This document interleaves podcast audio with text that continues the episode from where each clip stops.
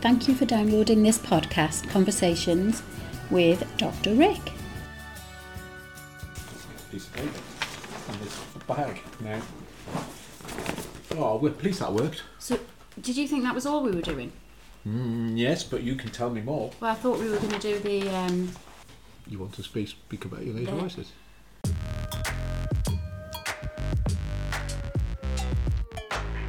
So I just said, give Oh, us a bit of your work history, That's and that was supposed to be a flavour into this project. Okay. But it became the whole podcast, and then it's been epic because it's like That's true. year and a half later or something, Yeah. and we finished it. Yeah, okay. But the, that podcast was supposed to be- about young Asian voices. Right. The fact that you had spoken at a conference Yeah, yeah. about it recently, Yeah. not recently now, obviously Yeah. recently then. Yeah, yeah. Um, and you'd written a an article with um, Amina. Dr.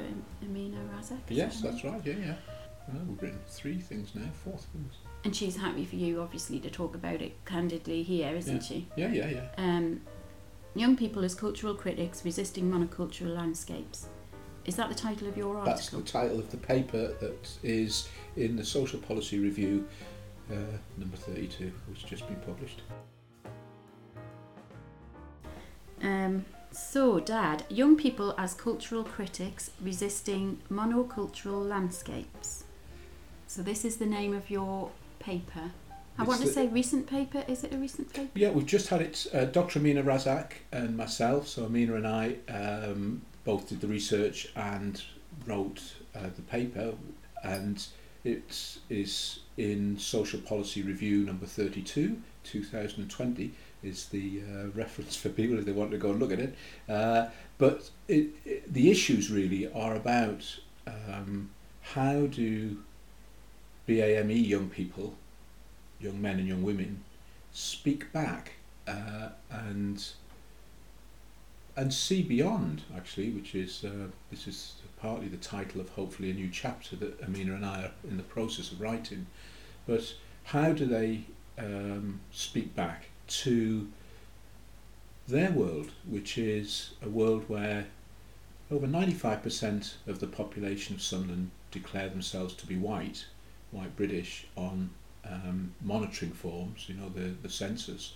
And so it's a very small BAME, you know, black, Asian, minority ethnic population. And, um, and so this monocultural dominance is really the, the backdrop, think, as to what, what we um, found. And the young people themselves were um, seeking to tell their stories, their lived experience about the racism they experienced, the sexism they experienced, but also the difficulties of being betwixt and between different communities, Hmm. uh, and how they felt that nobody really knew they were there.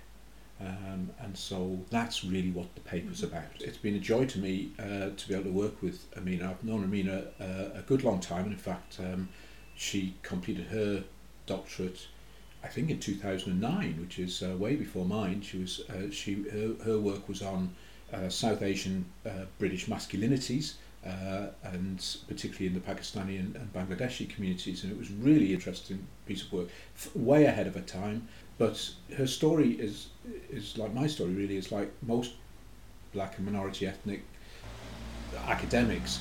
Is that sometimes the support structures aren't there for them. So, um, so Amina uh, has a very good record of research. She's an excellent researcher. She, she, she's got uh, both uh, quantitative and qualitative research. Um, I'm really a qualitative researcher, so she brings so much uh, to my um, game, which is fantastic. And she's written uh, a good amount, but she's not really had the support in academia. So she's ended up working outside of academia. So she works in research housing and participation. She's, but I was lucky enough some a few years ago to hook up back with, with Amina and to do this work around Young Asian Voices.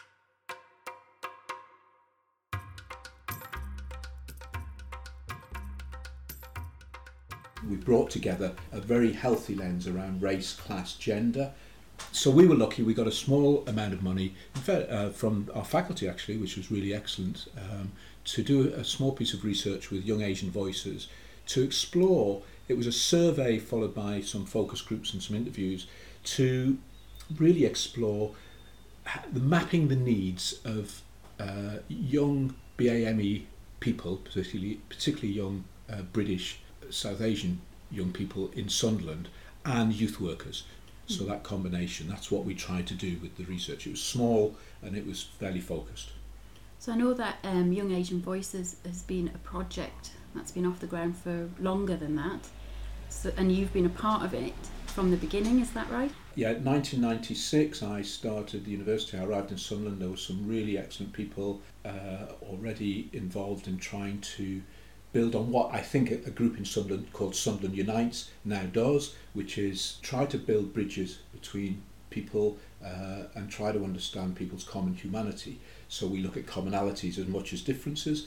And uh, one of those people, Heike Horsburgh, who used to be the project manager of Hendon Young People's Project in Sunderland, and Abdul Amin, who ended up being the first uh, qualified community youth worker, Bangladeshi qualified community youth worker in the northeast region, as I understood it, our Young Asian Voices first worker uh, and manager, um, wrote me in early on in the, their ideas of moving a project which had been the Bangladeshi Youth Association to a, a bigger, more focused youth project that we ended up calling Young Asian Voices, and I came in at the very beginning of that and uh, became their first chairperson. So I was really proud of that. It was the beginning of my teaching at the university and it was the beginning of my relationship again with Sunderland. I had worked in Sunderland uh, with young people before then, uh, but this was a really exciting venture for me. For me, what's the most exciting element of it is that some of the young people that we worked with in, in those days and um, have now um, are still involved in Young Asian Voices, supporting it. The the board of directors is still going, so there's still some people that were mm-hmm. um, on that board when I was there. Oh, have, have kept in there for mm. 26 years or something. They're, you know, really fantastic commitments to charity and to the wealth of the community, to the commonwealth, as we might call it in wider terms, and. Um, but young, um, the the project manager was a young person who mm. came through it, and he talks to me, when he does talk to me, he talks about keeping those principles of anti-racist youth work practice and the importance of issues of diversity and care and young people's voice at the heart of everything they try and do.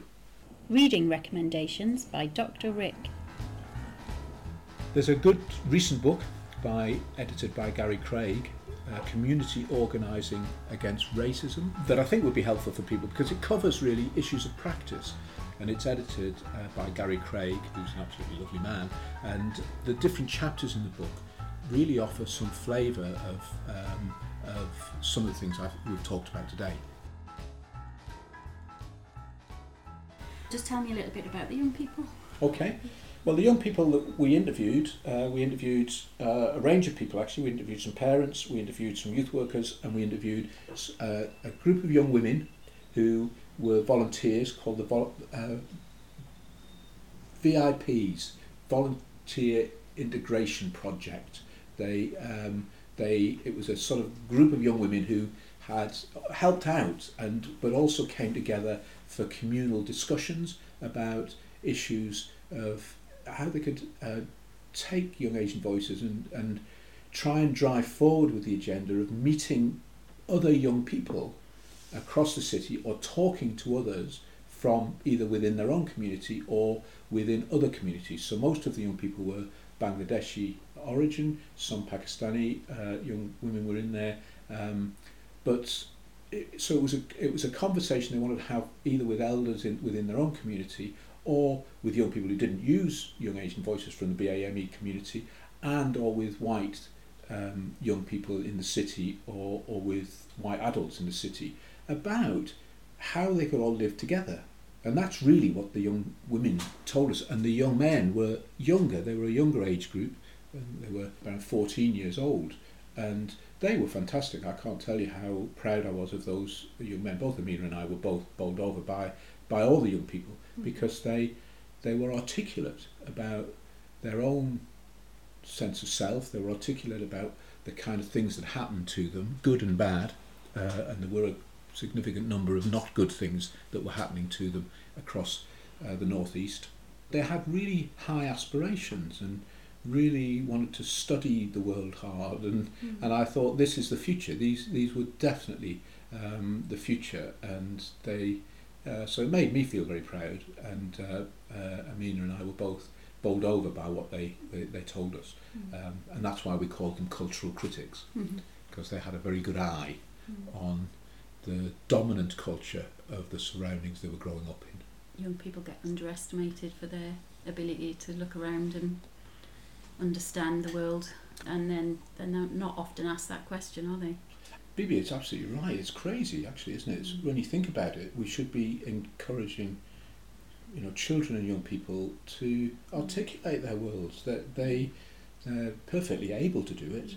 It's just that the society hasn't quite organised itself to have an attentive ear that listens to them and a heart that can understand that the importance of what the information and data is, Mm. uh, and the fact that they have a place in the society, Yeah. and probably finally be that as a youth work position, young people are our future, Yeah. and we've had significant numbers of governments that have forgotten that. Mhm. And I'm assuming then you're talking about those young people recently, you're not talking about the young people as in 20 years or 20 odd years ago. These that You spoke to the groups of young people.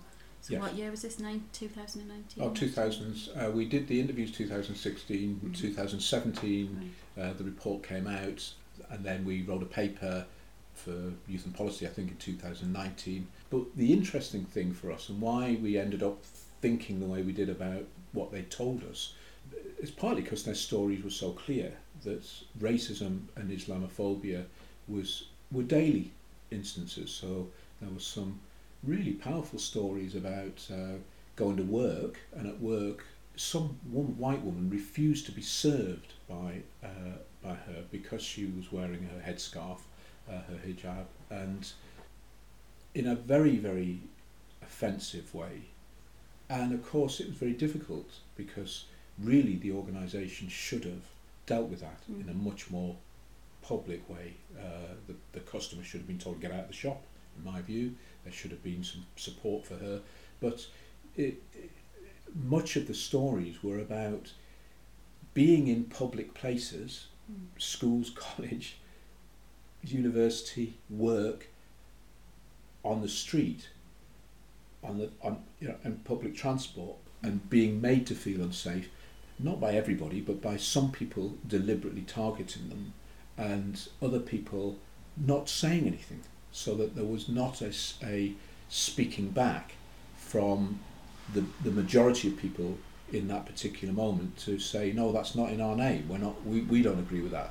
And and, and of course I, I sort of think about Black Lives Matter and that's really been a, a consequence of that that a lot of white people have stood up alongside black people and have said yeah black lives do matter. Mm. and I think we need to have a, a, a much better public culture where you know, white people who feel um, who see it, uh, uh, offences of sexism or racism, whatever it is, whatever kind of, you know, it's against uh, people with impairments, if it's whatever the kind of hostility, if it's homophobic, we speak up and we, we say that's not acceptable. And uh, because there are so many public places and places of, of institutional places Mm. that the young people talked about feeling uncomfortable in Mhm. That they felt they were monocultural. They felt they didn't see them or hear them or understand the, them. Uh, I can imagine there's a lot of frustration in that because if you're not feeling safe and not feeling heard, then you're feeling very vulnerable.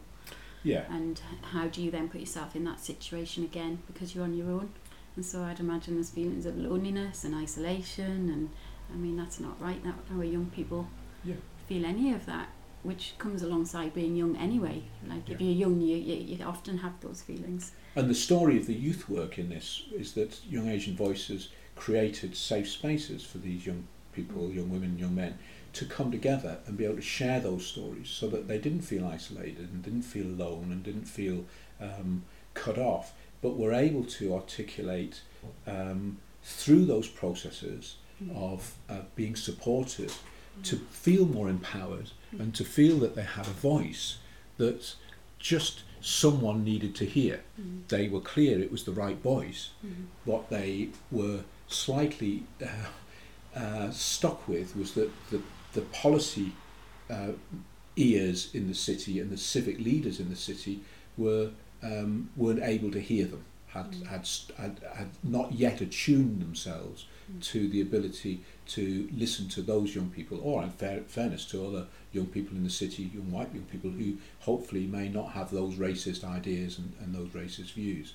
Uh, and, and and one of the things that was really powerful about what they said, so I'm just trying to share this, was that on reflection, um, both Amina and I will, will look back at some of the work we'd done, well, I'd done in 1998. So do- Young Asian Voices had done a piece of work with young women in 1998 uh, about where did they go and how did they feel about the city and where what, what, what was what made them feel good about life and what you know what was difficult about life and what were their lived experiences. And they then told us that for many young young uh, girls and young women, they were very limited in where they went. So Mm. they often went from home to school. Uh, the, the, the journeys on the streets were difficult because they, they, they may be um, uh, uh, attacked or um, uh, intruded upon in those journeys between home and school. They might go from home to shop. Sometimes when we think about data and think about stories, we, we can separate out what the reality is from what the story is, if that makes sense. Yeah. But in fact, actually, what, what the 1998 research told us was that young women, particularly young women, so this is a gendered form of racialized violence, it's not just race, it's about gender and about class. You know, many of the you know South Asian young people, and particularly Bangladeshi young people, are, are living in um, some of the poorer households. So they're living in areas of they're working class. So it's it's it's it's also a, an intersection between you know BAME working class and white working class, and and um, so class is also important here in terms of who's educated in what ways and how people live alongside each other. So the 1998 research told us that, that, that, that young women were very limited in the spaces that they went, and they were also limited to some extent, um, you know, uh, within the spaces they could meet with each other because of the community itself, and uh, so there was no public resources, hence Young Asian Voices, the importance of Young Asian Oh, Voices. yeah, I was just was- about to make a comment on how important then it was to have Yeah. an, a, and no wonder it's survived and, exi- and still exists and is growing. Yes, it's it need, you know that young people do need that space, and they you know and good good sensible adults in the community know that, and um, and good sensible people outside the community know that too in, in terms of different communities. But as we know, young youth work has been decimated Mm. by austerity, and um, is now mostly in the charitable and voluntary sector, uh, which Young Asian Voices always was.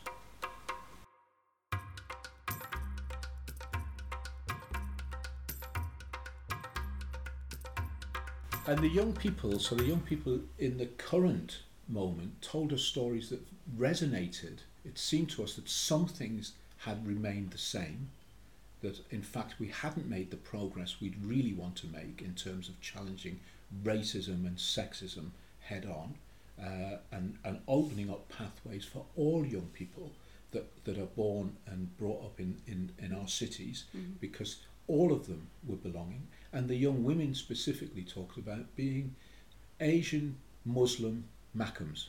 So they talked in terms, tho- Yeah. those three particular facets of their identity were very clear to them. Mm. And what they often felt was that white people in general, not every white person, but you know, white people in general, didn't seem to know how they got there or where they were from. And yet they were born in the city. Mm. Many of their parents were born in the city actually, and they they had grown up in the city and they, they knew everything about white culture and, and, and actually the different cultures that might operate uh, in the city. But they were shocked that nobody knew much about theirs. They knew very little about their religion, they knew little about their cultural, um, and they knew no, little about them as people. Mhm. And, and that was really the story that Amina and I thought was very important to tell. Yeah, yeah. We're a conduit for their stories. yeah, I love that. Yeah, Yeah. giving them a voice, Yeah. a wider voice than they they they've already been allowed to have within the, Yeah. the um, Young Asian Voices. Oh. Just to make it clear, not everybody will know what a Mackem is. Okay, no, no, no. A Mackem is uh, the colloquial term for people from Sunderland, a bit like a Geordie is the colloquial term for people from Newcastle. And um, so I'm a Geordie Indian, um, and uh, people. Do you have Uh, some of the young people um, being sort of Mackem and Geordie, some of that sort of rivalry? Have you Uh, ever had that when you're there? Well, uh, yeah, yes, sometimes that happens. and of course, you know, a lot of the young people big Sunderland football Yeah. supporters, and Yeah. it's great. You know, that's fantastic from my point of view. And So you- there's a really great person who works alongside Young Asian Voices, and I think um, I think may even have a, an office at the new Young Asian Voices building. Gary Bennett, who's uh, um, one of the most famous footballers for Sunderland Football Club, but also one of their most famous cap. And he's a really brilliant spokesperson for Show Racism the Red Card. So you know, so Young Asian Voices work very closely with Show Racism the Red Card to try and um, you know try and articulate a sensible uh, position about how we can live in the world. It sounds fantastic, and it sounds like you're very proud of it, and you've and I love the fact that you've written a paper to kind of help widen that voice. Why did you want to write this paper? Okay, BB, that's a great question. Um, well, you know, partly it's it's. I mean, in truth, for academics, it's an output. That's how they talk about it. These things. Uh, so you do your research, you have an output, and that might be a paper, or it might be a podcast, or it might be, um, you know, radio interviews, or whatever it is. But we we wanted to um, have various different outputs. Really, one of them was the the the, the, the actual research report, which uh, Young Asian Voices have used, I think, and helpfully to try and um, get some ideas around um, new new funding because we also identified that BAME young women f- funders tend to work towards funding target outcomes. It's much easier to get young men together in a group and therefore meet a target. Have you got 20 young people doing X on Saturday? Than it is to get young women. So the, f- we also um, did a presentation for funders uh, and for civic leaders in the city to talk about the absence of more creative thinking around the life lived experience of young women. Yeah, excellent. Because if young women, um, if it's not so easy to get 20 young women to go and do a hockey game or to play cricket or to do whatever, to an activity, for all sorts of reasons, some of them are cultural, some of them are to do with parents' concerns about what happens to their young women. Uh, some of them are to do with uh, the, the racialisation of space and the fact that some spaces are not safe. Some of it's to do with travel. So it's a lot harder for a youth organisation to to get the the targets met mm-hmm. that a funder wants. Therefore, they don't get the money for the for young women. Mm-hmm. Okay. That's, I mean, that's another story. Isn't? Yeah, and that's the reason why we really wanted to do the paper too. We wanted Brilliant. to, we wanted to try and shatter the myth about racism being a single monolithic. Um, we wanted to understand some of the um, more nuanced realities about life that one cannot one one thing never lives alone on its own, and single stories are of no benefit to the complexity of life. That young people's identities are more complex than that. And as this, I've said to you, these young women in this case talked about themselves as they understood their Bangladeshi heritage, but they were British. So they talked about themselves as being British and being here, but they also talked about themselves as being from Sunderland, you know, so they were Mackems. And those three identities um, rub up well against each other, but they intersect with them being young women. They're not young men. So how do how do young women experience the world? Well, it may be different to young men. And the young men we interviewed were absolutely fantastic because they had a very critical eye, a very positive critical eye on the way that young, their sisters and mm. aunties and mothers might get treated, mm. and they felt that young women should have the same opportunities that they had, mm. and they, they articulated that well.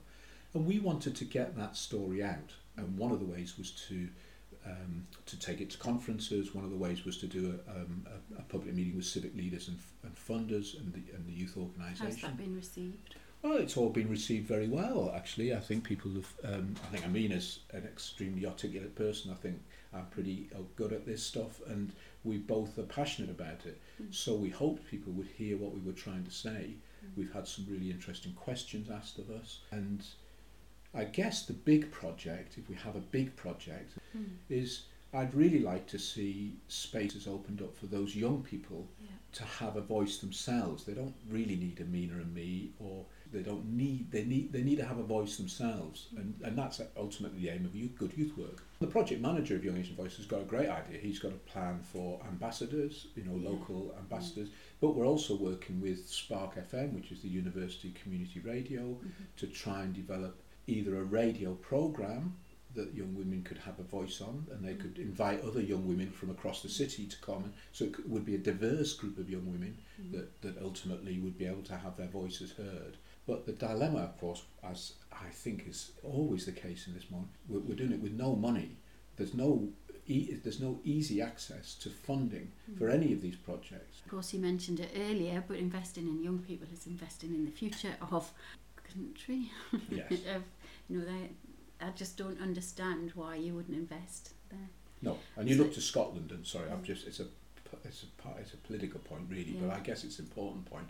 You look to Scotland because we're not we're in the northeast of England, so we're not that far from Scotland. And you look to Scotland, and they you know they don't have a lot of money, but the Scottish government support the idea of young people and communities, and they understand it in terms of public health. They understand it in terms of voice and Yeah. choice. They understand it in terms of aspirations, and it, they understand it in terms of the future of the country.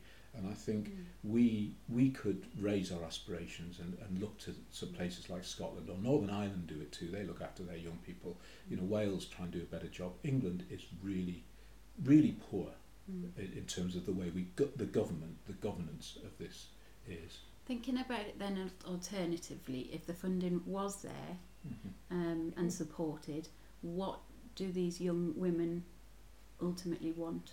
No, I think that, that's a great question, Bibi. And I think that you'd also want to link into somewhere like the Sunderland Youth Consortium because they, they, they have a youth work group that tries to represent a range of different youth work projects in the voluntary and community sector in, in Sunderland. Um, so I'm using Sunderland as an example. This could happen in Middlesbrough, it should happen in Durham, it should happen in, in, Mm. in, in Newcastle too, in Northumberland. And we have some great youth projects in the region. We have some fantastic youth projects in the North East region. But they're not able to work together um, on and bring together the synergy that you can get from bringing young people together, young people of difference, and generating possibly new things for young people to have that voice uh, about their own belonging in their own place. If you had a, a sensible funding stream for youth work, you'd be able to use youth work in schools. I think that's an absolutely essential thing. I think every secondary school should have a youth work unit with at least two, if not three, qualified youth workers.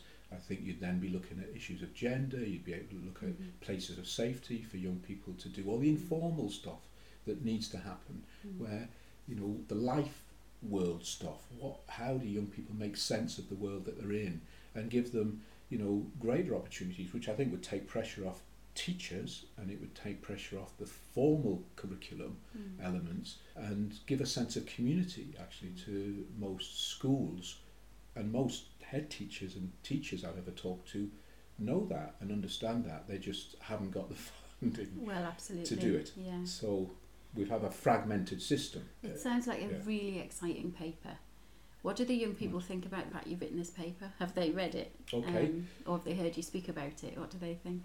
yeah no when we did the when we did the presentation of the research the young two of the young women uh, did a presentation Yeah. themselves Oh, uh, so we were really hopeful they would do that and they were really keen to do that Mm, so Good for them. Um, so they talked about the, the, the research from their own position. Young Asian Voices itself gave a, a response Mhm. to it, and so it was really it was a you know that was positive. So the young people have felt positive as I, uh, as far as I know about it. Um, Well, clearly they feel very well supported.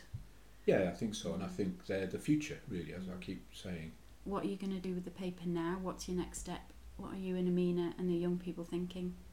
Things are so we've got no more money to do any more Right. research. That's that's come to an end. Of course, um, COVID has ri- ri- arisen. So if anybody's listening to this who has a little pot of money and they don't know what to do with it and they think this is a good idea, would you accept donations?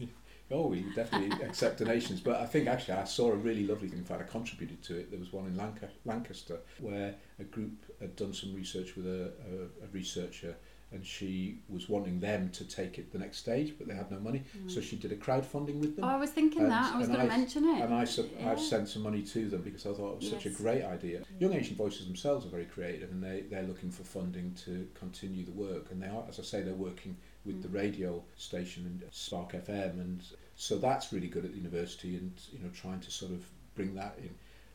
Ultimately, in the absence of an immediate ability for a local authority and other civic leaders to respond, it's a slow process of change. I think we've, you know, we've got the best in the world in the northeast, and we've sometimes got the dimmest in the world in the northeast, Mm. and we have to try and find a way where those people who think insular and think about hatred and division and don't see difference and diversity as a good thing, we have to challenge that, and we have to find ways of challenging that Mm. and building what those young people wanted, Mm. which was actually they wanted very little. Yeah, I was just thinking that, Dad, that they're not really asking for very much, are they? No, they were asking Just to for feel safe. good neighbourliness, we might have called it in the old days. Yeah. You know, friendship, um, uh, not being abused when you travel on public transport. Well, I think that should be a baseline, shouldn't yeah, it? definitely. yeah. That nobody Mm. should be abused on public transport. So I think all those things they were asking for were lovely because they were they were young people not really being pushy. Uh, they were asking for from their own experience of how they could find a better way to be to have a, a, a more um, convivial relationship Mm. across the different social divides Mm. in a place like in a place like Sunderland or a place like the northeast. And so that's my hope is that we keep that's the job. Mhm. We keep doing that until we can't do that any longer. We just keep Yeah. talking about this stuff. I, I think that sounds fantastic and a great place to end it. Thanks, Thank Bibi. you.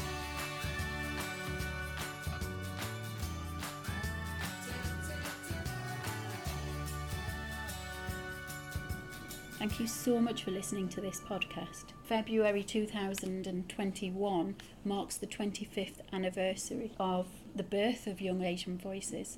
So, from me and my dad, we'd just like to say happy birthday. Keep on rocking. Thanks for listening. Don't be racist. Bye.